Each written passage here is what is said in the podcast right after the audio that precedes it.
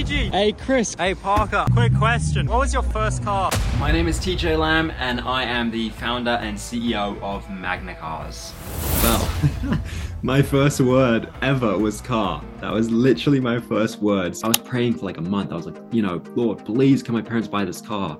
And it ended up happening. So they like took out a loan to buy this car.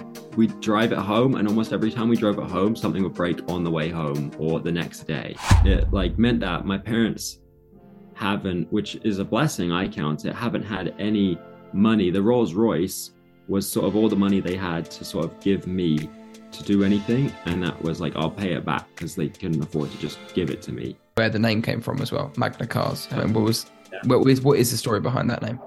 When I was about eight, seven, my mum, she's always like helped me a lot in terms of just putting myself out there, being confident and encouraging me, taking me to car shows, intro- like going up and setting an example of saying hi to the people with the nice cars. And I felt like I was just that's not who I actually want to be. I don't want to be cool, sort of. I want to be genuine. What I would like to do is really just build a community for every kid. My focus is car community between actual people in real life. And specifically, my heart is for like younger people, my generation, my age. So Yeah. people from the age of eight up till about 20s, maybe even 30, that I'm just a kid who's just genuinely enjoying it, whatever I'm doing. The newest sponsor to join the podcast has been keeping me grounded for quite a while. Now, I don't think I've shared this with you before, but I love socks, almost to the point of obsession. So when I found Heel Tread, I was overwhelmed with such a large array of designs from Ferrari to Porsche and even Lamborghini. I've fallen in love with the mini socks, so if you want to keep yourself grounded and grounded in your passion, there is no other place to look. So go over to heeltread.com and get yourself 10% off using code ignition10. Welcome to the podcast about taking your love for cars and showing you the possibilities. I speak to CEOs, racing drivers, content creators, and people I find interesting. I started my passion for cars racing go karts at a junior level, and when that didn't turn into a career, I spent more time than most planning on what I could do. Failed attempt after failed attempt, I landed on this very podcast to share people's failures and successes to give others the best chance to hear what is possible with your passion for cars. And whether you're 13 wondering what jobs are out there for me, or 30 and asking yourself, Am I doing the right thing? These episodes will help you answer those questions, so let my guests be your guide for turning a passion for cars into a purpose. And today's guest is TJ Lamb, content creator and new friend. TJ reached out to me on LinkedIn because he saw my profile and thought it would be interesting. But what I saw was an opportunity to tell the story of a kid who went viral. We discussed the pressure it creates for a guy who left his own country to live in America and then found that his love for cars was harder to express than he thought. And what do car people do? Well, we find each other. And that's exactly what TJ did. He found new friends, and through a history of creating Instagram accounts for cars, he did this under his own name. And he finally put a face to that account. And now it's his full time job. Hey, I wanted to start off this episode in a different way. We were, thanks to you guys listening, in the top 10% of podcasts most shared globally, which is so impressive and means so much to me for a podcast that is less than a year old. Still, I want to set you a challenge of getting into that top 1%. So if you have ever enjoyed an episode or thought that the message from a guest was worth sharing, please send that episode to your friends. If you know someone that loves cars and is looking to get into the industry or change careers, help give them some inspiration.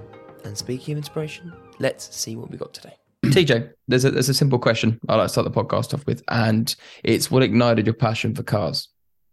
Well, my first word ever was car. That was literally my first word. So it wasn't like something that started it. It was just how I was born. Um, like I just believe that's the way God made me was just loving cars. And there's no thing that got me into it. My family's not really into cars. My mum, she kind of is into them because I've been into them for 18, 19 years now. So she's like brought me to events when I was a kid and that, but my dad doesn't really care like at all you know they don't they've never owned the only thing they've ever owned was a volkswagen thing from like the 1940s and they bought that just randomly because my mum just wanted to um they owned it for like six months and then it got like uh someone cut the roof and then they sold it. Oh no. But that was it. Everything else they've owned has just been a bit normal. Um, and then yeah, so my grandpa was not into cars. My grandparents, like absolutely no one in my family is into cars whatsoever. Hmm. Um, you know, the extent would maybe be my uncle who he has an Audi like A4 wagon and he likes it and wants an RS6, but he's not like, you know, trying to refinance anything to buy an RS6. So he's not that into cars, but he likes them at least a little bit. Yeah, no, it's, it's funny because there's this thing where like if you show an absence of something, then you're more likely to want it. So good. I'm interested because a couple of guests I've had have given me the same answer, which is no one in the family at all is into cars, and therefore they just I don't know. Like you said, you're born with with it, and it, it's quite funny. So, what about I guess what about you then? And um, TJ, what about you growing up? Like, was there any? What were the influences from cars? Obviously, you mentioned car shows, but what are the stuff that really sort of gave you that that love and So when I was born, I was born in London, in England, and I lived in London area, lots of different places like Egham and Surrey and um, all kinds, all over the place. I moved a lot, and so I would go to a lot of muscle car shows when I was a kid. I was really into American cars, uh, and then when I got to about 10, 9, I went into. I go to London every so often with my family, and one day I was walking down like uh, Knightsbridge, Sloane Street, whatever and this Aventador drove by. It just come out back then, and it was from the Middle East. And it, I think I had an exhaust on it, and I could, I just remember walking in a crowd of people, and I hear this sound, and I look to my right, and there's an Aventador slowly driving by. Mm. And that really had like a, that was a turning point for me when I went from classic muscle cars to, to more exotics and like supercars. And then I found Shmee 150 on YouTube back when he just starting when he had his uh, blue Aston Martin Vantage. So this was like 2011, 12. Mm. And supercars of London, and then we're all starting to get big. And so I used to watch every single Shmee 150 video, and that had a huge influence on me and seeing like, wow, you can do this for a living and you could make money off this. And so that really had an impact on me watching Shmee get his R8 and then his McLaren. And I was just like, this is so cool. He's just full time traveling around filming cars. Yeah. And so, and so, did you try any of it when you were really young? Did you like, did you dabble with the idea of like filming yourself? Was was that a big influence as well? So yeah, watching Shmee, I I was living in England for about a year watching him, and then I moved to America. My family moved uh, in 2013, and so I left all of the central London supercar spotting. And I was such a young kid then, I couldn't just go on the train really or go into town on my own. I had no car, you know, little kid. And so I was only able to go a few times until I moved to America. And I moved to a place called Kansas City where there were hardly any supercars. Like you might see one Ferrari in a month Mm. ever. There was not even a Ferrari dealership. There was nothing. You know, there was a Porsche dealership in the city and that was it and they got like KNs and stuff. Um, so yeah, I did try and film and I did try and take pictures. I had my dad's old camera and I used to go around to whatever car show I could still, and I would take pictures of the Ferraris. Or if I go on holiday back to England, or one time we went to Florida and I took pictures. They also got a little Sony like handy cam sort of thing. And had like a fisheye lens and I tried to film on that a few times, but I could never understand like how the technology worked. Like I really, I'm not really a fan of technology, and so I couldn't understand like how if I was recording or I just didn't get it. And so I would like go to film something, and then I wouldn't have the camera on, and I missed the car, and then I would press it again to turn it off, and I'd start filming, and so it just didn't go that well. No. and I kind of gave up a little bit after that, but I still kept taking pictures, and then when I was about nine, uh, 2012, my mum set me up on a Twitter account and I started just like, I was like, oh my gosh, this is amazing. I started posting all of the pictures I had Hmm. and I just did it for fun because why not? I wanted to do it. Then I, yeah, ended up realizing taking photos isn't going to make me enough money to buy a Ferrari. Yeah, I mean, it's funny because yeah, I'm just thinking because like if you're not deprived of the thing you love, but obviously you go into you say move to Kansas City, there's not a lot of cars, then you're gonna want to express that that passion, that Yeah. love for cars, and so it makes sense that you go and as soon as you're able to, just spread the love. I guess. So, Mm-hmm. so when was it really like? Obviously, you looked at Shmee, but then when did you go right? I, I want to give this a go. I want to I want to start filming stuff. I want to start showing more people my, my love for cars. Yeah. So after I was living in Kansas City for about a year or two, um, I was just going to every car show. And then it was 2016, I was there, or I was actually living there still. And I came back to uh, where I'm at right now in Calgary to visit my cousins in this very house for about a month. And I was turning 13 in July that year. And so my dad was like a 13th birthday. He basically was like, all right, we'll take you to Car Week because Car Week in Monterey, California is always the thing that I've always like wanted to go to. Mm. And so we were able to go, you know, on a very tight budget for like three days.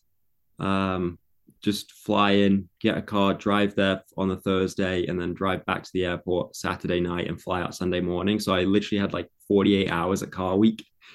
Yeah. And that basically bef- the week before I went to Car Week, I started an Instagram account for it. And it was to post like all the cars that were arriving at Car Week. And I sort of pretended to be like the Car Week official account. Yeah. And I mean, I don't think many people believed it, but it got like 500 followers in like a week. And it was a lot of people that owned exotic cars because I don't know if they believed it or not, but whatever. I posted all the Koenigseggers that were arriving and everything. And then I got there, stopped posting on the account, and after Car Week, it kind of was just a dead account because it was called Car Week 2016. and I was like, well, I don't know what to do with this account. So a few months went by, and then I changed the name to Dream.exotics. And that was okay. I mean, I didn't really know what I was doing. I just Hmm. a profile picture off of a bouncy ball and put my my name on it. Um, I posted just other people's pictures because I didn't have any of my own content anymore. Uh, since where I was living, I couldn't see enough cars to post. Yeah. Uh, and so I did that. Didn't go that well. Uh, and then I realized there was another account with the same name. So I was like, all right, I'm going to change the name. And I noticed that people were doing like curated content. And so I changed the name to Cars Worldwide 24 7. And I started posting just other people's pictures that got a lot of likes on their account. And I would usually try and give them credit. Some of the pictures, though, you couldn't find because it was reposted like 50 times. Yeah. I would do that three times a day. So 9 a.m., 12 p.m., and 3 p.m. as I was going to school. And it was my biggest priority was to post like over mm. getting food or going doing my homework or you know whatever I'm doing. I'm like, nope, I need to post in certain areas of the school wouldn't have Wi-Fi. So I would literally go and like stand in the restroom or something to post it until it was up and then go back to class. And Hmm. I did that three times a day for a few years. And it really, the consistency started to pay off doing it again and again and again. And realizing what pictures got likes, what style got likes, and then sort of just keep on doing that instead of just posting random pictures. I mean, okay, it makes sense. Yeah. Uh, and is this something you like? Are you like that naturally? Are you quite analytic, or is this something that just kind of because you wanted to do well, you pay you paid more attention to it? Yeah. So I just I would go on accounts and I would say, okay, which picture on this account has the most likes? And I would look through like every picture they had. And I'd find the one that had the most likes. And as long as I was okay posting it, it wasn't anything inappropriate or anything bad, I would screenshot it or save it and then post it on my account and tag them if I could find it from the original poster. And I would just do that three times a day. And then I got to the point where I was making like my own sort of collages. So it'd be like, Mm. which Aventador was your favorite? And it'd be like the, the this one, the SV, the normal Roadster at the time, and then you know the 50th anniversary. And it would be like pick one, and I'd put my little watermark, and I would take the images from Google.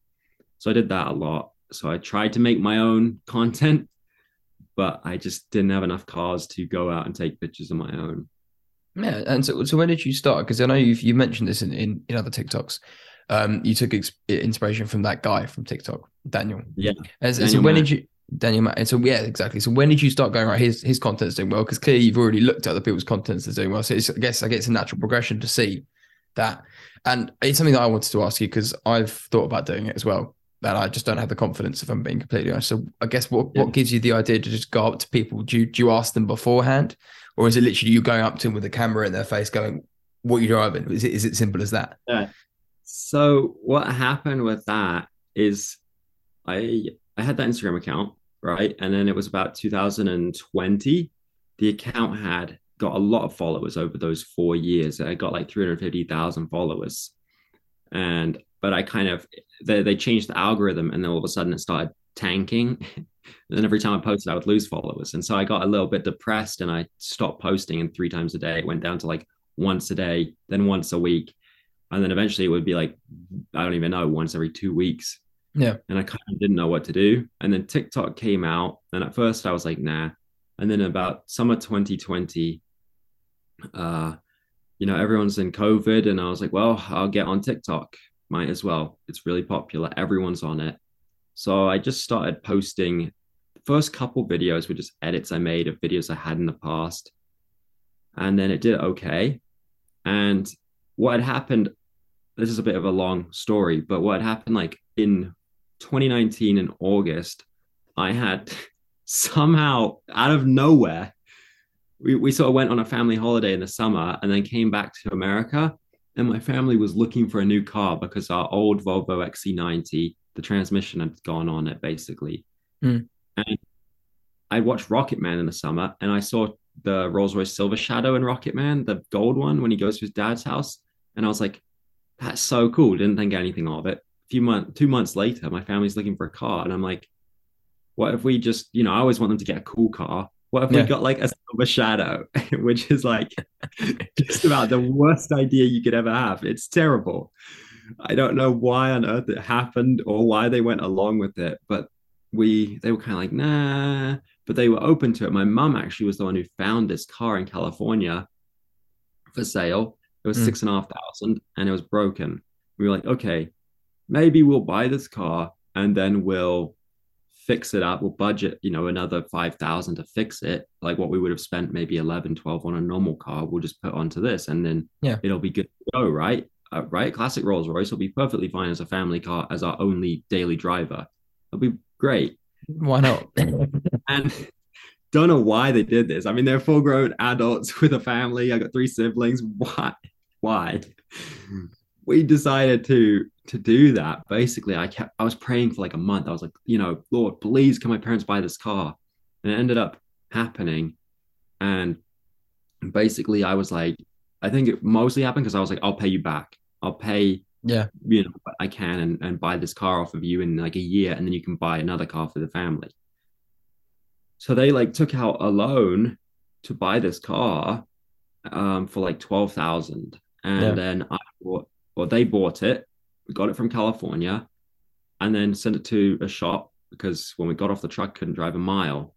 And so they fixed it up to the point where it was driving and then it would we'd drive it home and almost every time we drove it home something would break on the way home or the next day and it just broke like that for a month or two then it got to winter and it started having a lot of white stuff coming out the exhaust and we were like uh this doesn't seem right No. And ended up overheating. And then long story short the mechanic was like it's a head gasket. That's $10000 to fix which i think is a steep quote. But i was like okay i'm gonna sell this. So because my parents at this point we were driving around in a friend's like old junker chevy cavalier. Anyways i had this car. So when i started making tiktok content because I, I tried to sell it to Hoovie. He could I couldn't sell the car basically, and my parents didn't want to sell it for like a six thousand dollar loss or more. So I was like, "Well, mom and dad, I, I mean, what do you want me to do? I'll just keep it. I don't want to sell it. You guys don't want to lose a lot of money. Let's just keep it."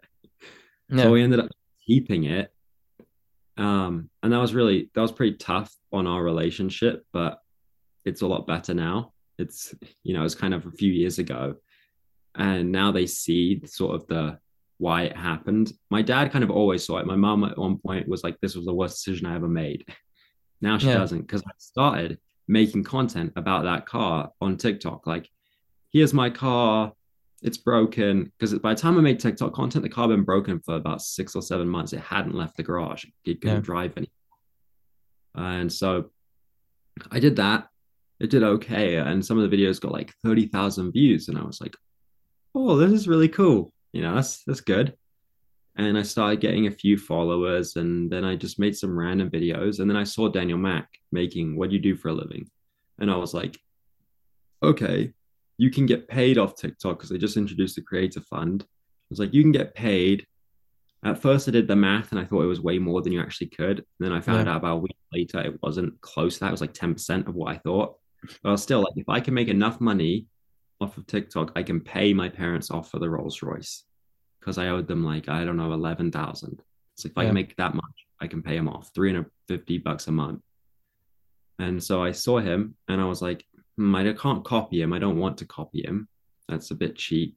So I was like, let me go to kids in my high school. I was always fascinated with how kids in high school, kids at a young age, got a Ferrari or got even a BMW or even an old Mustang. And so I went up to kids in the parking lot. Just the first video ever was three of my friends randomly after school was a bit of a joke. And I was like, hey, how'd you get this in high school? and they were just laughing and they answered it. And I put them in a video and it got like 1.6 million views. Yeah. And uh, it took about a week. And I remember one kid was like, if it gets a million views, I'm going to take you out to lunch. One of the kids in the video. It got a million views. We never ended up going out to lunch, I don't think, but it doesn't matter. and I was like, wow, I'm to do this again. Yeah. So I did it again and again and again. And I tried to get as many, like everyone in my school that had an even somewhat interesting car. It didn't have to be expensive. Um, you know, I think though I did like a Ford Focus at one point that was covered in spray paint. I did a, a Kia Soul. I remember one girl, I was like, why did you get this in high school? This girl I knew because it was a Kia Soul. And I was like, this is a terrible car. Yeah.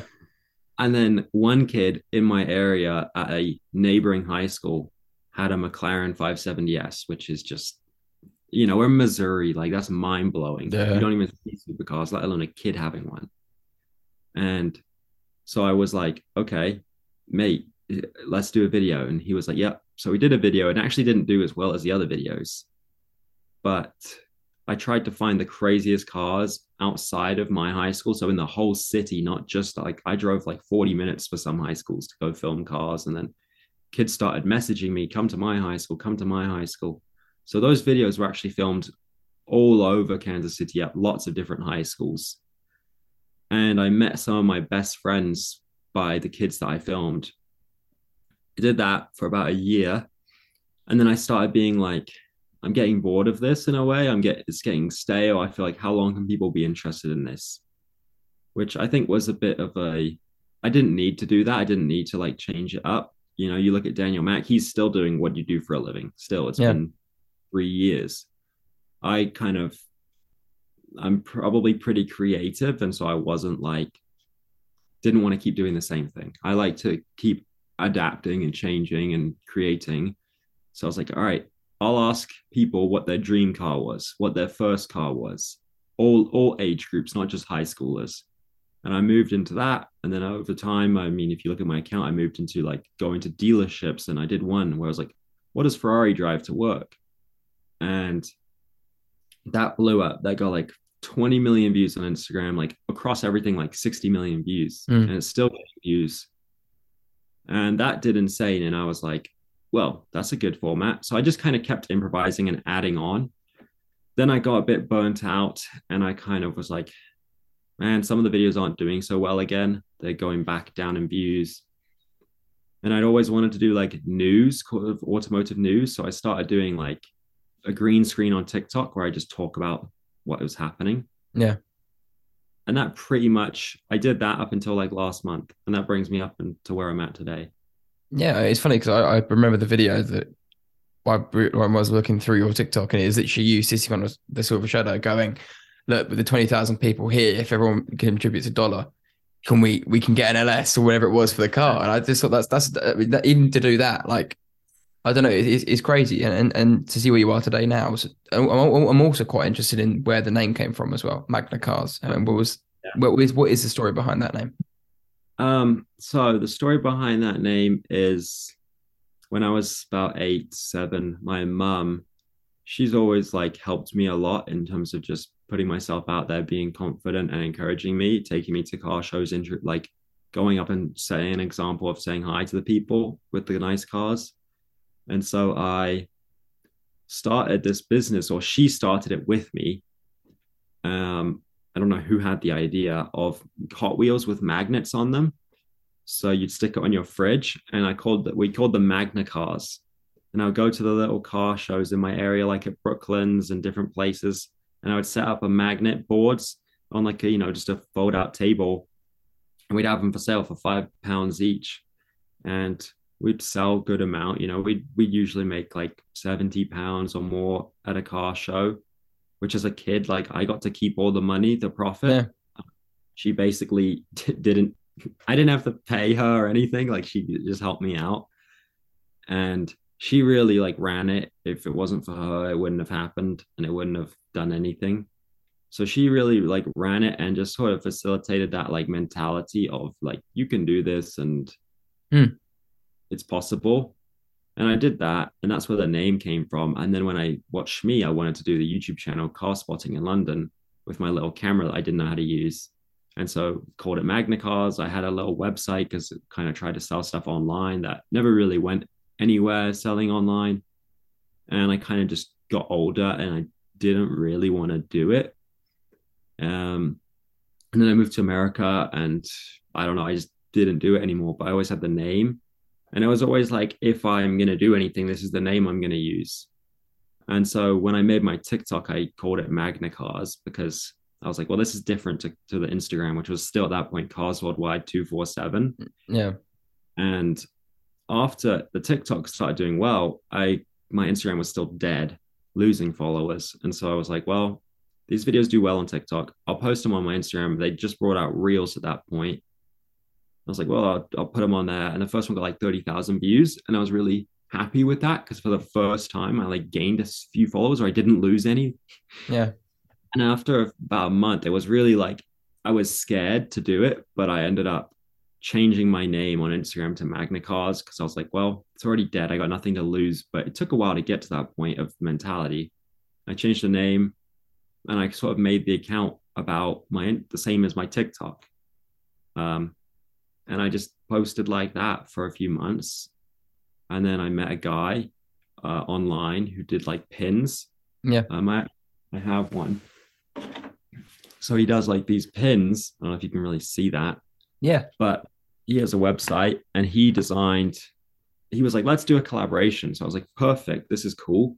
So he designed like the Rolls Royce as a pin and then he designed a image to go on the card. And I ended up, it was like so nice. He gave me it all for free. He didn't charge me anything. And he wanted me to just basically promote it and promote his website. So I did that.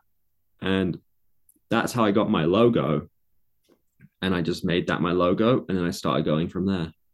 Yeah, that's brilliant. It's, it's quite a simple story when you look at it, but it's also it's full of like key things like your mum going up and telling you like these these people with the nice cars, like say hello to them, like just do that, and it's kind of like a it's a nice sort of like loop to go back and see that you were told to do this by your parents, and it's amazing the sort of I don't know the the influence our parents have on us, and and Yeah. for just for her to give you that confidence, to give you that mm. tool as a kid. Is, is now Yeah. paying off massively when it when it comes to going up to supercar owners and hypercar owners and going, what do you do for a living or, or how do you afford the car or even like your first car so it's amazing to see that that entrepreneurial spirit has come from from your parents Yeah. Yeah. and are they are they entrepreneurs as well or they do they own their own businesses they do have a they had a business where they did online websites for my dad had it um where consulting business basically Hmm. and help them doing user research improve their website sell a lot more product for just different companies like insurance companies and stuff uh, and then we moved to america and they sort of stopped that business and they started then an educational app um, which my mom is still working on. It's been seven years um, and it's still you know just really getting investment for that app. You know my parents they've gone through in the last few years a lot of financial struggle with trying to run their own business and Yeah. not picking an easy business like a gas station or anything. Sort of a really hard business to run. And so my dad is he's gone back and he's doing consulting on contract basis for different companies every so often but it like meant that my parents haven't, which is a blessing, I count it, haven't had any money. The Rolls Royce was sort of all the money they had to sort of give me to do anything. And that was like, I'll pay it back because they couldn't afford to just give it to me. Um, and so it meant that like everything else since then, I've had to get my own cars. And it's really a lot of people see my social media and they think like my parents are very wealthy or they have a lot of money. Uh, a lot of people don't know the Rolls Royce is only a 10 grand car. Uh, they also don't know it. I, it's been broken for three years and I still mm. can't afford to fix it with what I want to do to it, which is an LS. I mean, that's like twenty, thirty thousand dollars, and I just don't yeah. have the money for that. Uh, and so a lot of people do think, and with the amount of followers, they're like, oh, you know, he's probably making a hundred thousand a year, but it's it's right now, it's not even close that. I'm still just trying to make enough that I can, you know, pay my cousin a thousand or two a month, pay 400 bucks a month for my rent. and then hopefully, like right now, I moved to Canada, I sold my cars to sort of invest in the business and just the cost of moving here where I'm living with my cousins. So right now, I don't have a car in Canada. And I do get people that think, you know, you, you could buy a Ferrari or something. It's like, no, I'm just trying to save up to buy a Mustang. yeah. No, it is brilliant, and it's, it's, it's funny to see that your parents believed. I guess they believed in you, but when when you go, I want this Rolls Royce. We need to get this Rolls Royce. Like, how can we do that? And them to spend, eh, say, the money they have in their pocket to to, to give you that chance. It's, it's it's, it's amazing. It's I guess it's a it's a huge vote of trust and belief in you. And I guess also, uh, are your parents also religious? Are they, are they Christians? And the, do yeah. they have that faith? Yeah. I guess. Yeah. yeah no, it makes it makes sense because like if you if you all believe in this this higher power, like I, I I've dipped in and out of Christianity. Like I I believe I believe in God. I believe there's a there's a higher there's a higher being or there's a higher force that that not controls us, but it gives us you know the love and the whatever you know the story. Um, yeah, exactly. And it, it's it's funny to see that like if you take if you take if you take God out of it, there is just a huge amount of belief in you mm-hmm. as well. Um, so I wanted to understand, like when it came to this being a career, like mm-hmm. it must have it must have seemed like because uh, your parents are entrepreneurs, you, you, believe in yourself, so it must have been like you didn't probably probably didn't second guess it. Well, so the story between of sort of how I'm at where I'm at now is when I was moved to America, my parents went on an investor visa, mm. which is a really hard visa to live under. Uh, you have to put a lot of money into a business. You have to prove all these things. It costs a lot of money. And that's basically why they ended up, you know, in England, they did actually have a com- very comfortable life. Moving to America, they basically spent all that money, you know, to move to America and you have to yeah. invest. So that's why they ended up not having any money. And then the business hasn't made hardly any money, but like we've been provided for in just amazing ways. Yeah. So basically, coming in under that visa, I was a dependent, and it means that you can't work in America. You can't volunteer, you can't work. Uh, obviously, you can't vote because you're not an American citizen, mm. but you can't even work or volunteer. You can go to school and you can get a license, and that's about all the rights you have. Yeah. And you can only go to school up until 21. Um, and college, you have to pay international fees. So, oh wow, it's really you don't have many rights like a normal kid would. So it meant I literally couldn't get a job. Like I'm not allowed to from the time I was moved there when I was 10. And I just moved away three months ago when I was 19. And I had to move away because my visa, once you turn 18, you're you run out of like you can't live there anymore. Basically, I oh, wow. couldn't stay. My stuff was like expiring, and it's like, okay, I gotta leave. Um, so that's why I left. And that whole period of 10 years, obviously you don't get a job usually until you're like 15, maybe 14 at the earliest. Most kids in America was 16, they get a job. But I wasn't, I couldn't. So during high school, all my friends are working, and they're like a lot of the kids in those videos, they would get cool cars because you can finance in America off of credit and you can also do your parents credit like a lot of them their parents would mm. buy the car would pay the parents back for the car and they had a job so they'd be putting basically all their money into that car. So that's how they get a thirty thousand dollar car at working at a gas station. Um, and I couldn't do that. So it meant like I was like, well, I want to make money because like I I guess I've always been like a really hard worker at things that I care about and think have value. Um, like some classes in school, I just get the minimum done to get a good grade. But when it's something I care about, I put every single minute of my time into it. And since I couldn't get a job, I was like, well, I'll do this. I'll try and make money off social media. And I first tried to sell ads on Instagram because they didn't ever pay you before. Now they pay people for reels, but they don't pay Canadians. So that's a whole nother story. but they paid uh like I would get ads from like people in China, you know, to just post something. And I made a tiny bit of money off that, like maybe less than two thousand dollars in in a few years. You know, I wasn't I'm not a salesperson that well. I'm I'm that's just not my strength. Mm. And so I just create content and always hope one day the money will come. Um, so I can do it as a living but that if i if i was able to get a job in america when i was a teenager i probably wouldn't be doing what i'm doing now or i wouldn't be doing it to the dedication and level that i'm doing it. That's yeah, for sure. uh, it's, it's funny like you said like, like putting all your passion and into things that you do care about. And so i guess like when it comes to content creation when it comes to you like what is the thing that you are good at then? What is the thing that you think that makes you different and better than other people doing the same thing?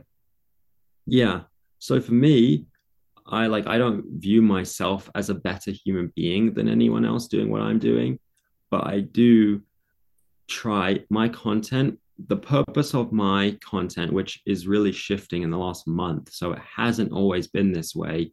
It's always been like my heart i didn't know what it was. I, it was mm. kind of like a mystery. Why am i doing this? I don't really know. I'm just doing it because i love it but what's the actual purpose meaning behind it? And I've always really, really, really wanted to bring value to people and not just create dumb content, which I have done quite a bit. Uh, even though a lot of people will tell me they're like, "Oh, you, you know, I love your content," I'm like, "What? It's it's a bit dumb in some ways." Uh, but just doing that, I've this since I've come to Canada, I've got a lot closer in my relationship with God, and one of the things that He's revealed to me is that his plan, because it says that he has a plan in the Bible, it says he has a plan for mm-hmm. every single person. My favorite verse in the whole Bible is Jeremiah 29 11. And I don't want to get religious here, but I'm just going to quote this one verse. It says, For I know the plans I have for you, declares the Lord, plans to prosper you and not to harm you, to give you a hope and a future. Mm-hmm. And in all of my times where I feel like giving up, that verse is what is giving me uh, sort of hope and motivation and strength. And just like, I just can't give up because he has a plan for my life. And I think that this is the plan. Uh, it's not exclusively this, but it's the plan, you know, it's part of his plan. And so that plan for me is to bring the fullness of the kingdom of God reaching out to those around me. So that is a lot of people through social media and people physically. My favorite thing, as much as I love the social media, is actual physical events. Mm. So I did a, three events in America last year in my city, Kansas City. And that was the highlight of everything I've ever done, sort of as a creator, was having an actual physical car meet, you know, and having, you know, we had like 1,600 people and I think 600 cars. Wow. And most of those people probably didn't even know who I was, who, that who was hosting it. It was like bigger than me uh, you know, probably only like 25% of people going actually knew, oh, it's Magnacars or TJ Lamb. Um, but that was really the highlight for me is being able to meet people in real life and actually sort of be their friend and bring value to them and encourage them and really love them like they are loved by God. Because a lot of people I find in the car community are very hurt sometimes they're even in the car community because they got hurt and people mm. say it's a toxic community a lot but i do not look at it that way and i only focus on the good things that i can do for the community and everywhere i go try and build a community of people that can make friends and have community yeah it's funny because the the things that I, mean, I've, i believe this as well. Like the, the car community isn't toxic. It's the people that don't like the car community in the car community that are the toxic people. It's the people doing burnouts in the middle of the road, putting people's lives at risk. You don't care about these people. You care about showing off. You care about making a, a funny video. You want to go viral by doing donuts in the middle of intersections or whatever it is, the content these people are putting out. No, but like Mhm. it's, I like TJ. When you look at obviously you look at this plan. Obviously, you don't know the plan, but what would you like to achieve? What would you like to see happen? I mean, when you say the the car meets, is it something you'd like to do more of, or what is the what is Yeah. the thing you'd like to do? So for me, what I would like to do, I mean, there's so many things that haven't even entered my imagination that I know if I keep going along this path, things will happen that I can't even imagine. Mm. But what I would like to do is really just build a community for every kid. My focus is car community between actual people in real life. And specifically, my heart is for like younger people, my generation, my age. So Yeah. people from the age of eight up to about, um, I'd say in their 20s, maybe even 30.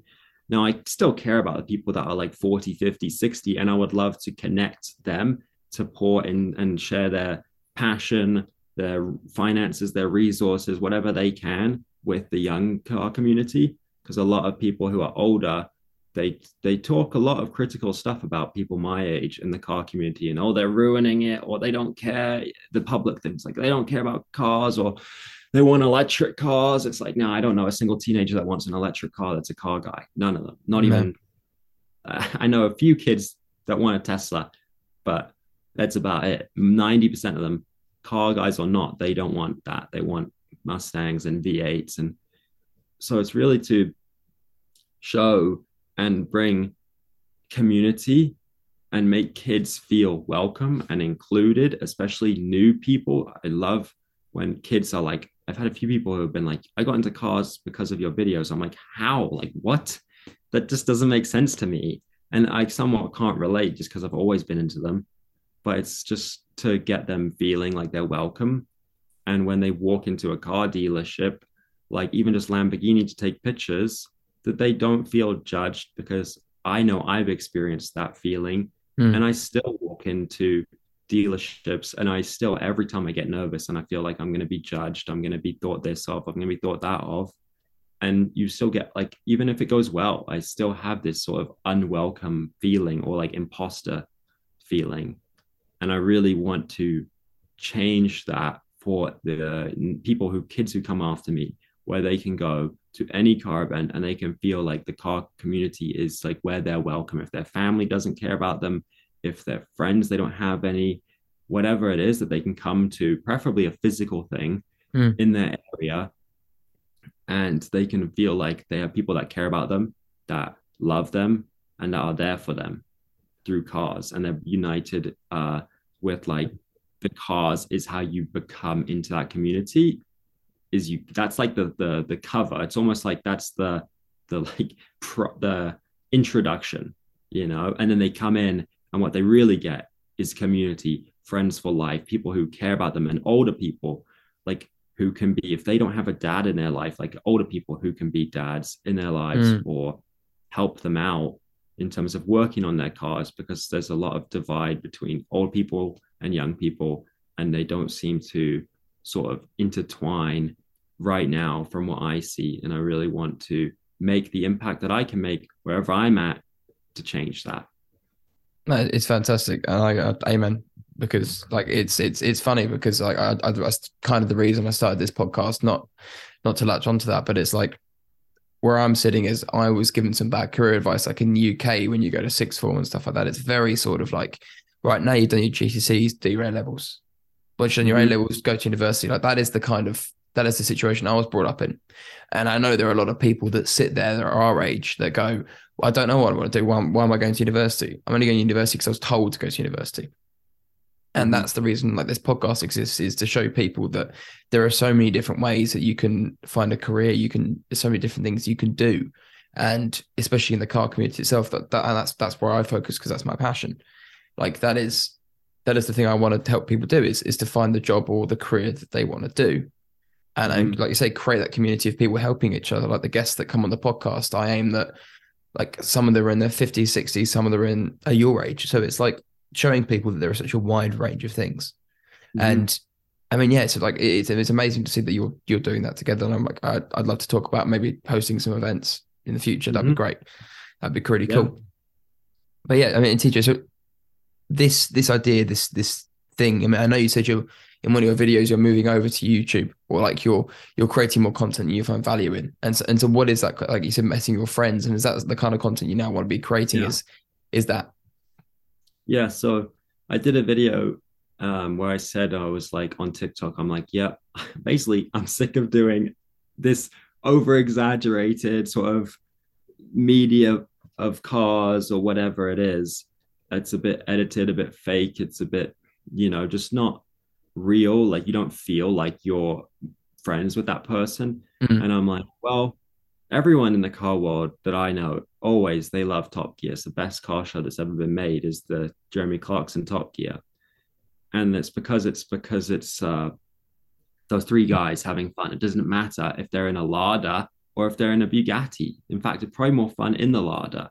Mm. And it doesn't matter because what you watch it for is the people, not the cars, but the cars are sort of what gets you the introduction, right? Yeah. And that comes back to what I want to make in the last month. I've tried almost everything on YouTube. I've tried news, automotive. I've tried just sort of compilation style Daniel Mack videos. I've tried sort of car spotting. Um, I've tried building uh, this Lego set on YouTube. I've tried just about everything I can think of. And I'm like, I just get burnt out in a way, or it doesn't do what I want it to do. And I've been so focused on like numbers, views, followers, money. In the last few months, I've been like, you know what? I can't do that for my life. I don't want to do that anyways. Like, even if I was making a million dollars a year sitting here telling you about the car news, it wouldn't bring me any joy. It would drain me because it's not like the money isn't what I care about, it's the community. And so I'm like, okay, I love hanging out with my friends and doing fun car things. Mm. And I've fortunately done a lot over the last two years. And I'm like, okay, I'm here now. I don't have any friends, but I'm just starting to meet people at car meets. I went to my first car meet on Sunday and I met seven kids just by walking up and talking to people. So my goal is to create content, which is what I'm doing, where it's me and my friends who are my age. I mean, they could be 30, I don't really mind, but preferably my age, teenagers who are just having fun with our cars and just having a great time. And it's not about, you know, here's a Koenigsegg. It's about like the fun and the banter in England, they call it, you know, between your friends and your mates, just like old Top Gear. And I haven't seen any other car content like that old Top Gear. It's why it's so idolized, is because Mm. there's nothing like it. It- Everything else on the internet with cars is, you know, that people are brought in for the content. They're brought in because they've got followers or they're brought in because whatever. And they're not just friends, they're doing a job. And you can tell that it comes across on screen, even if they're somewhat friends. It's you can't you can tell it's not intimate like how it was between those three. And Yeah. so I'm really focused on making community and friends here where I get along with them. So when I meet someone, it's not, do you have a cool car? Great, let's do videos and be my friend because you have a cool car. Now, usually the car is what the introduction is. So if they have a cool car, I go and meet them. And It's like I met a kid with a G80 M3 last week and an Audi A4. Yeah. And it's like, you know, it's not like I'm trying to meet them versus people with Honda Civics, but I like all kinds of cars. But I, I, I see the car, I go talk to the kid, and it's like if I become friends with them, and you know, we all have, you know, maybe one out of five people you just get on really well with, and you have fun. And so those finding those people in my life, in all areas, in in America, wherever I go, meeting and hmm. finding those people, even if I meet them online, where I can just go and hang out with them, and it'll be genuine friendship before the content. So it goes the genuine getting along. We'd hang out whether we're filming or not. Then, you know, okay, you have a you have cool cars, so like let's go do fun fun car stuff. Go drifting or go just do whatever. That's the point. Yeah. It doesn't matter what we do. It's just that we do it together in a community. No, it's fantastic, and I can I can see that that really working because, like you said, there is that that need for not need for, but that like people are going to miss, be missing that whether they know it or not, they're going to be missing the, the camaraderie and then that and that sort of style of Top Gear. But um, you mentioned burnout, so I'm wondering what that's like, what it's been like for you being on this like hedonic content treadmill. Of you trying different things, and so how has that been for you, like that feeling? So I used to think like you know you can't get burnt out if you're doing what you care about and what you love. And i do still think that's true. And what i think i think burnout is when you don't see the light at the end of the tunnel when you don't see a sort of goal or you don't see the hope basically you kind of lose hope that's when you get burnt out when you're like why am i doing this the, don't whatever and so for me, that didn't really happen up until like last month. And I was like, okay, I've been here in this sort of in this house. I haven't had my own car. I had to sell it to, to move here. Uh, couldn't bring it with me. I'm like, okay. And I've just been all over the place creating content. Mm. I haven't had any car friends. I haven't been to any car meets. I've been, you know, pretty on my own for the last few months where I haven't been around anyone that's into cars and haven't had anything to do. And so I've been trying all this content and I was like, I don't like this. This is not what brings me joy. And I also don't think this helps anyone. Me rambling on about how this Corvette is making supercars useless or whatever. It's like that doesn't it's kind of just you watch it, you scroll, it doesn't actually bring you any excitement, laugh, value, joy. If anything, creates arguments. So I'm like, okay, I miss hanging out with people. That's what I want to do. And I got burnt out when I wasn't doing what I think brings value to other people when I was just doing stuff for the wrong reasons of trying to make money or get views, which is what I've done for like seven years. But I did it and then I would hang out with people. Whereas when I only had that, mm. it didn't matter. I've realized in the last month, it doesn't matter how many views I get on my screen because it doesn't make me feel any better. I think at first it it was really cool, be like, wow, a million views. And I still am like, had a video this week that's all of a sudden blown up on YouTube by short and it's got 8 million views and it's like that's just crazy but I really don't care it doesn't make me feel better it's whatever and mm. I have created content for almost a decade now just trying to get maximum amount of views because then my hope was that I could make a lot of money and to be honest I got I got the views I just didn't make any money still because I couldn't couldn't set up my bank account in America to get paid because technically it wasn't legal, so I couldn't do it. So I was like, well, I've made all I've got all these views, but I don't have feeling like there's any community. I don't wake up and feel like there's people who are waking up excited to watch me. I feel like everyone that has watched me has just been I come up on their page, they watch it, okay, another view and scroll. And yeah, you get I think I'm probably across everything over a billion views. Yeah, I don't have any sense of like fans or community. It's just followers, it's just numbers. Mm. And so in the last month, I've really felt that I should focus on the Lord to show me, you know, how would you treat just one person? Like how you have one kid, there's this one kid who's been sort of in the last few months, he's found my channel and he's supporting me. He's comments on every video, he messages me. He was like, Can I get your phone number? And I gave him my phone number uh, you know, and just I felt like he kept messaging me because he's, you know, he's a little kid. He's like maybe 14 and he's trying mm-hmm. to do YouTube like tech and cars. And I was like getting a bit annoyed by the texts because they would just come again and again. I'm like, mate, you know, I wouldn't say it, but I'm like, I just sometimes don't respond for three days because I'm like, I'm trying to get work done or I'm focusing on this. And I felt like one night I was going to bed and the Lord was like, How do you treat the one person? because it talks about in the Bible, like what you get with a small amount, you take good care of that small thing, then you'll be blessed with more. Because, you know, not that you're taking care of that because you want to be blessed with more, but just because yeah. genuinely you're taking care of that.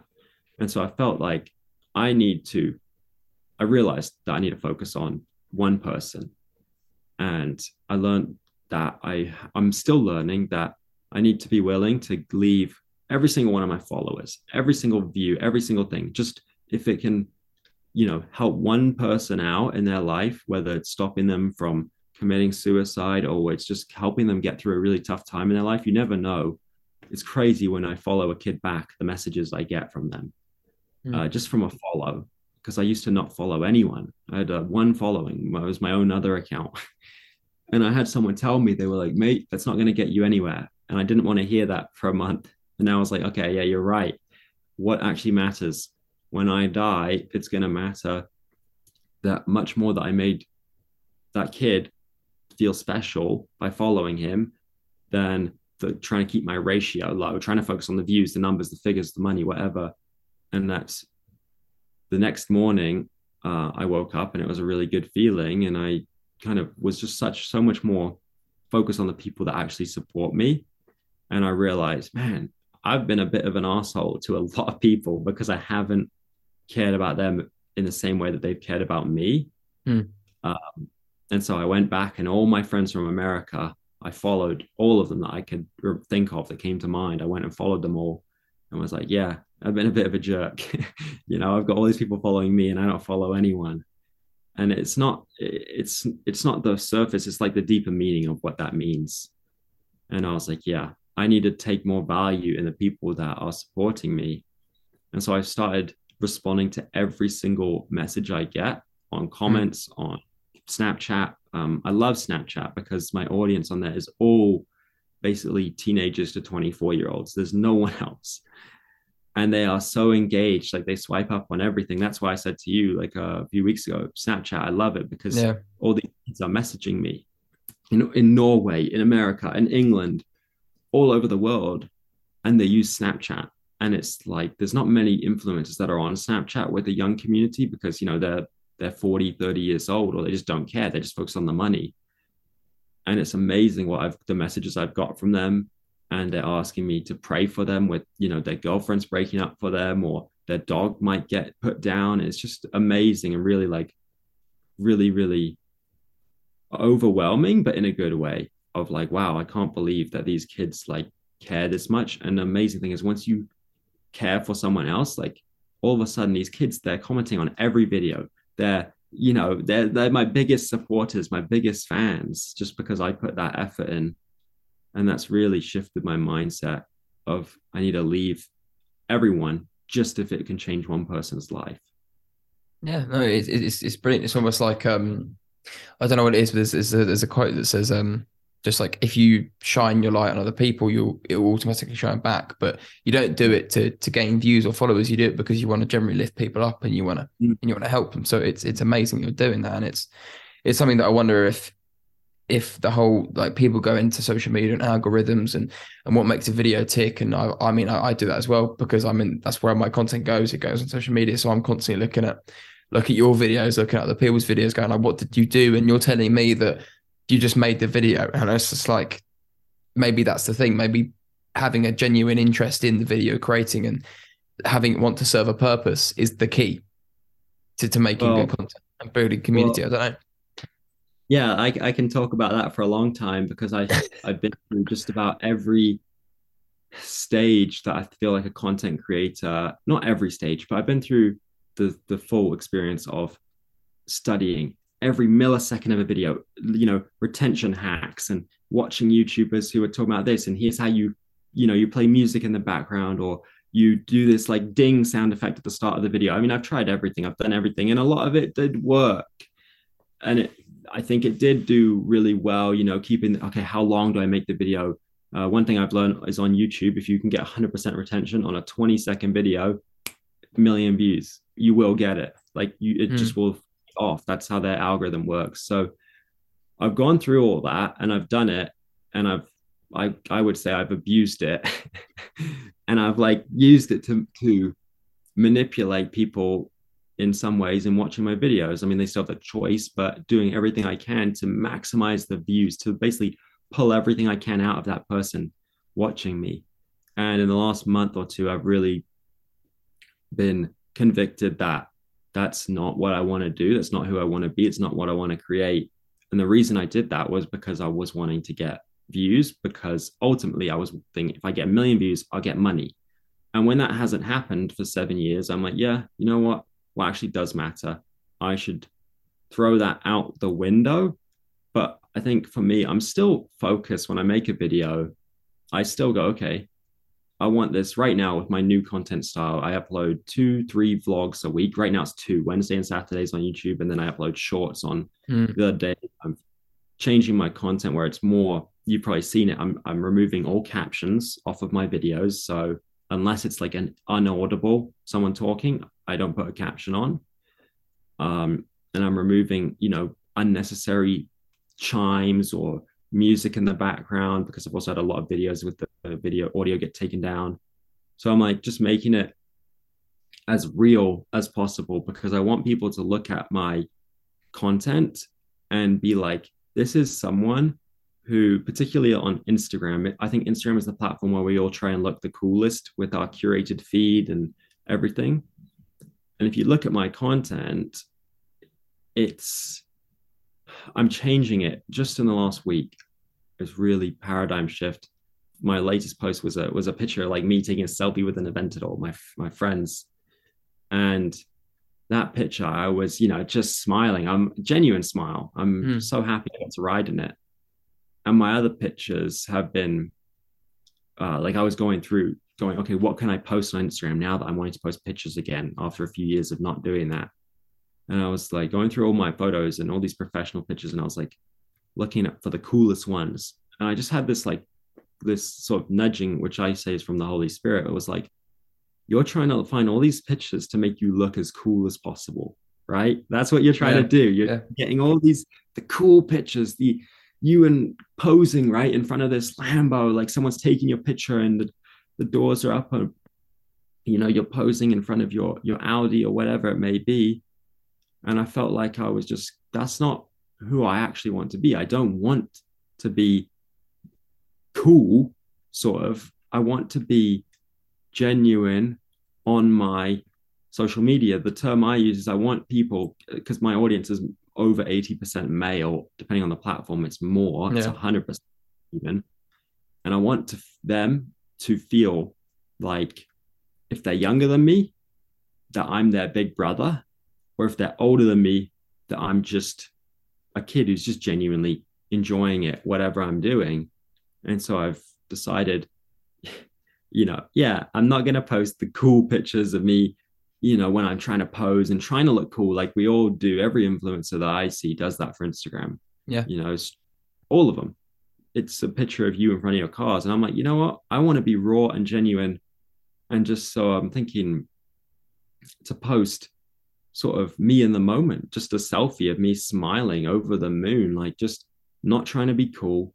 I'm not trying to put on an image. I'm Yeah. trying to be myself in whatever is going on in whatever's happening and be as real as possible as like transparent and and as possible Yeah, it's fantastic. It seems like you're giving away, or not giving away, but you're doing away with all of that stuff that you spent. It's it's quite the contrast. It's quite it's quite inspiring to be honest. That you're going right. I spent all this time learning how to maximize views, and now I'm going to get rid of all of it.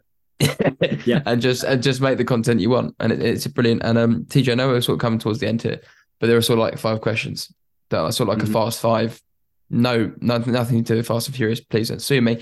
Um, the first question is, what was your ultimate three car garage? uh well my dream car has always been since my dad gave me his toy hot wheels of it or since i knew what it was was a shelby cobra 427 you see that? That's a cobra lego right there. Yeah.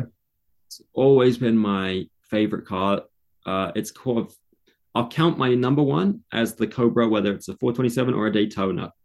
I love them both. It's like i can't make up my mind you know Mm. daytona i don't care that's number one number two i've always wanted a, an original like 2012 2014 aventador coupe Okay. Yeah. uh, just because that car really had a massive impact on my life. I would say in some ways it changed my life, Mm. and I just love that car. It's to me the ultimate supercar, and I want you know don't no SVJ, no SV, not just the normal coupe.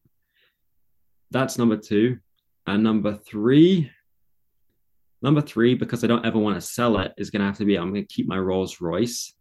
Um, it's not like my favorite car in the world. Obviously, it was. I didn't know I was going to get it a month before. I got it. And it happened, but it was my first ever car, and I don't ever want to sell it, so I'll put that as three. No, fantastic. And I mean, and um, next question is: you could take any car and drive on any road or track, but you can only do it once. Where would you go and what would you take? Mm, any road or track? if I could, it would be wherever I can get the most young people, you know, in one area. if I could do it at like a hospital or a school or a stadium, and I would, I wouldn't drive the car. I would just have it there, and I would probably have people vote, maybe like a P1 or something or an Aventador, uh, and I'd have probably a P1, and I'd probably have every as many kids as I can sit in the car and like rev it and start it and you know, if I get a hundred thousand kids in a stadium and just have one P1 in the middle of the field, every kid, you know, come sit in it, come sit in it. All right, take your picture like Santa. That's what I would do. So no drive, no none of that. No, it's, it's a great, it's a great way to answer the question. I think that's the first time someone's someone's not answered it and didn't tell me which car, which is which is fantastic. And it's, it's a brilliant way to sort of just show that that you really do care about the audience. So it, it's quite it's quite interesting there. Yeah. And sort of moving on uh, and then if you i mean if you had if money was no object and it wasn't a thing uh, would you still be doing what you're doing now? Yeah yeah because i've been doing this since for technically like different stages of it but i've been doing it if you count from twitter for, for over a decade now. I mean it's gone through so many things uh, that it's almost like not the same thing but it is at the same time and i've made probably to date in my entire thing, I probably made, including sponsorship deals where I've got like 50% off. So I'll count that as like credit. I probably made like 20 to 30,000 in all that time, which is, you know, that's not enough to even live off of for a year. And so I would say I'm already doing it for getting the money. I'm already doing it regardless of the money. Um, and I'm just, I had the thought the other day, I was like, you know, let's say I had money, what are kind of in a way like I have financial security, what do I want to create? Um, and I would say right now, I don't have financial security, but I have family where I'm able to live here for free. I'm mm. sort of have no bills. Uh, and I'm just putting all this work into creating content and pouring into the community around me. And it was just like what's important basically when i like at the end of my life what's the most important thing in my life that i do? And it's to bring community and like the fullness of the kingdom to the people around me reach out to them. And so i'm like you know if i go work a job at even i've thought a lot about in the last few months or weeks getting a part-time job three days a week just so i can bring in some stable money to pay like my editor kyron or pay rent or you know i really want to save up and buy a, just a five liter mustang. Mm. and it's like so tempting. I'm like i really want to go get a normal job so i can just build up that money. But i realize that doesn't matter what i do i'm still going to do this and i still this is the most important thing i'm going to pour everything into this still no matter what i do yeah fantastic and the, the next question is like the advice you'd give to, I mean, I can't even say younger you because th- there is, but the advice maybe you'd give to someone that wants to pursue their passion. Mm-hmm. Yeah. I mean, I, I could still give it to my younger self or any 12 year old. I have a lot of kids um, in the last month as I've started talking to as many as I can that have like, you know, probably have 15 or 20 ask me like for advice. They want to create content. Like a lot of people want to do this. Mm. And I tell them a lot of people it's weird because they they message me and they sort of idolize me and it's like mate you know they talk to me like I'm I've already made it I'm like mate I don't know what you define as making it but to me it's like I I haven't I feel like I'm just starting you know I feel like I'm starting from zero and now I I know it's somewhat not true but that's how it feels and it's like I tell them, I say consistency, massively important. You have to be consistent. You have to post consistency. Mm. So that is when I went to California, I asked every single YouTuber I met, which is like DDE, Supercar Blondie. I got to meet a lot of them just for a few seconds in California. And they all, I said, What's your advice? And all of them said, Post every day. That was their advice. Um, now, whether that's on one platform every day or it could be across all your platforms once a day on each platform, mm. like on, you know, if you have six platforms, or I think I have five. So once a day on Snapchat, and then you post one another day on Instagram. So you post only six times in the week. Do you get what I'm saying? Yeah. Have to be on every platform every day, just something every day somewhere. That's the massively important. The more important thing, though, because you can do that every day, but you could still not enjoy what you're doing. And that would be to do, like, if you really care about something, you have to really, really, really care about it and really want to do it for a long time. Because if you're doing social media, you're probably going to be doing it for years and years and years before you make any money. You know, some YouTubers it's five years, some YouTubers 10 years. You might have the occasional one who blows up in a few months, maybe like hmm. Daniel mm. Mac.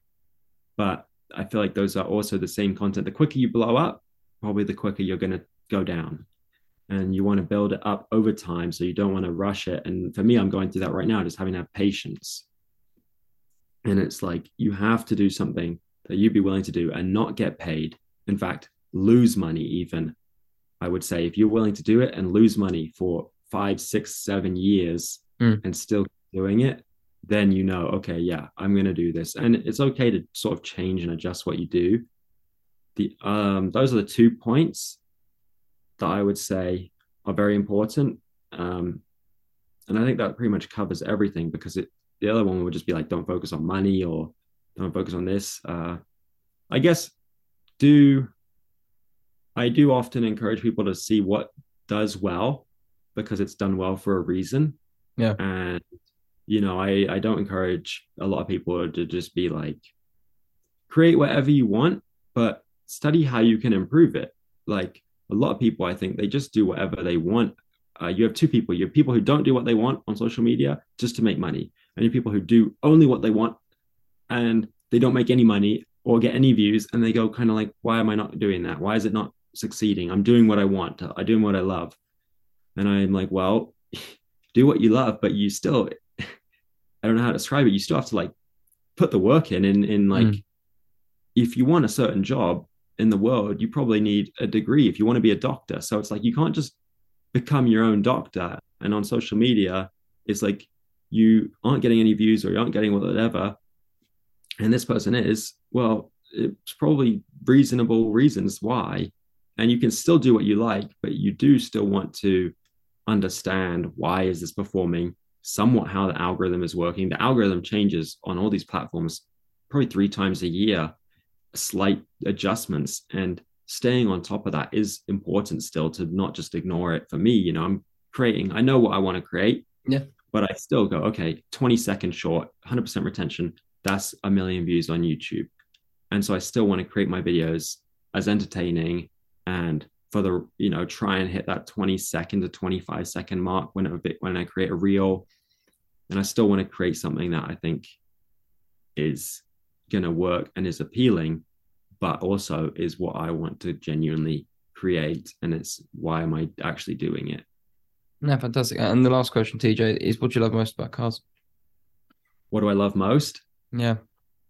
What I love most, I a lot of people have asked me that over my life. They're like, why do you like cars? You know, a lot of people who family friends like, you want to be a mechanic designer? It's like, no, I I actually cannot stand working on cars. I hate car mechanics. I tried, I went to mechanic school in my high school for a year as a part-time, like half my day. And I I almost like dropped out. I was like, I can't do this anymore. And then COVID happened and I didn't have to do it anymore. I went online. But I hated that class so much. Yeah I'd rather do cooking than work on a car um, mechanics and so it's not that um, i don't care about the, the the text or the specs really you know how much horsepower does it have I, to be honest i don't really care how fast is it don't really care what i care about is what car can i drive or can i you know what i care about cars because it gives me an opportunity to talk to so many people and like really just care about them and be a light to them. Hmm. And I love cars because you can drive a car and go to a gas station and a car more than I think anything else in the world. You can take it somewhere and you have so many people coming up to you talking to you. Yeah. Like a gas station, you got people, you know, at the stoplight anywhere and it can be any kind of car it doesn't have to be a lambo but it has to be something that obviously is like a bit visually appealing to someone and i just love the opportunity to use a car to be able to care for somebody and sort of talk to them and just get to know them So I like them as like a an introduction piece, I guess. Yeah, it's just the uh, it's blurring the lines, isn't it? I guess you're making sure that it is it is it's it's an easy way to talk to people. Like I, the people Mm. I've had on the podcast previously, they've been like it's just an easy way to talk. Like this, and it is it, it's something that because it's mutual interest, people just generally kind of relax and they open up to you and they, they are more more interested. Yeah, and it's like I know Shmee says this a lot. He says like it doesn't matter where you go in the world, doesn't matter how wealthy or poor you are, doesn't matter your education level. If we know cars, then you can have a conversation with someone about cars, and it's just the best thing. And I love it when I can meet someone and they know even whatever they know about cars. If they're into Citroens, I can have a conversation, or if they're into Yeah. Bugattis, I can have a conversation, or if they're into old Cadillacs, I can talk to them about sort of whatever. I'm I'm really when I was a kid, I read a, lot of car books and I've watched Yeah. a lot of content, so I'm able to talk about um, anything. You know, Citroen 2CV all the way up to a Bugatti Rembrandt, lowriders, Camaros, anything. I can talk about it with someone, and that can be an introduction to then like, hey, you know, how are you actually doing? Is there anything I can sort of help you in? Any way I can serve you? Any way I can pray for you? You want me to, or any way I can like care for you, basically. Yeah, fantastic. And and TJ, thank you so much for your time. It's been a pleasure to learn a bit more about the person that's um yeah in front behind in front of the camera even and just and just Yeah. getting a, a snapshot into what it actually is like to to go viral and, and actually want to completely get rid of that as well. So that not get rid of it, but you know what I mean, like get rid of the uh, the reasons behind going viral. But yeah, thank you, thank you very much. I guess I guess the the last thing I would say is that when you go when you're I feel like a lot of people have realized this before me, but I've spent a lot of time trying to go viral and it it, it worked, I guess. I mean, the definition of viral technically is 5 million views within 7 days. So that's actually the definition. I looked it up so that I could officially say it. And I've had that multiple times, but I would say up until the last few months, I've still woken up every single day feeling like I have no community. I have no actual fans, no one who actually cares about what I post. Yeah. And so I would say for anyone who is creating something, focus on your actual community. Don't focus on going viral. Really focus on your community because at the end of your life, that's probably actually more important, even if you never make a lot of money off of it, is the community that you have and the impact you can have on people's life way more important than how much money you can make or how many views you can get. And it's it was the best feeling I've ever had on social media. Probably when I woke up about a month ago, the day after I started responding to every kid on Snapchat. And I woke up and it's like, I know now that there are 15 kids who wake up every day and are excited to watch whatever I post and want to talk to me. Hmm. And that was the best feeling I've, I've had. Way, way, way better than like, wow, 20 million views, 50 million views. Can't even compare to the feeling of waking up and be like, there are 15 people who want to watch my content and care and know my name. And I know their name, Felix, you know, Ramin, uh, Ben, uh, just that's a few of them. And it's just Yeah. like, that's so much better than, than a million views. Cause it's just literally, it's just a, a number on the screen and you can post one video on one platform or get a 10 views and the same video get a million on another platform so yeah that's that's not really going to make you feel better i found Hey, I wanted to ask a massive favour of you. 80% of you who listen to the podcast regularly don't follow. If I could ask you just to hit follow wherever you listen, I would really appreciate it. It's an excellent way for us to get bigger and better guests and the ability to grow the community beyond anything we could imagine. It also helps the podcast grow more than you could ever know. So thank you. As you can probably tell for a while now, I like to race have been sponsoring the podcast. This platform is a brilliant place for you to share all things motorsport. Its creator has been on the podcast, so you've got that to back it up. I have been playing around with it and putting the podcast on there for people to listen to as well. So if you need anything motorsport related and the content you're looking for isn't on those bigger platforms, there is no other place to find your daily fix than I like to race.com. Head over there now and join me in the discussion. If you made it to the end, thank you so much. To listen to TJ's story in a way I don't think anyone has heard, it's crazy to me to see that someone so close in age is living a life I once idolised. But it's weird after hearing his story, I'm glad I'm on the path I am on. TJ, for someone so young, knows his purpose. Thanks to God, his plan is clear. Create the content you want to have and have fun while doing it. Otherwise, what's the point? Please use this podcast as your sounding board and ask yourself, Am I happy in my job? Or what career do I want to have? Or if it went down a similar route, what would happen to me? If you learn one thing about yourself today, please tell me. I would love to hear. And if you have any questions about the guests, my DMs are always open. And so, with that being said, I'm Harry, and this is the Ignition Podcast. Thank you for listening.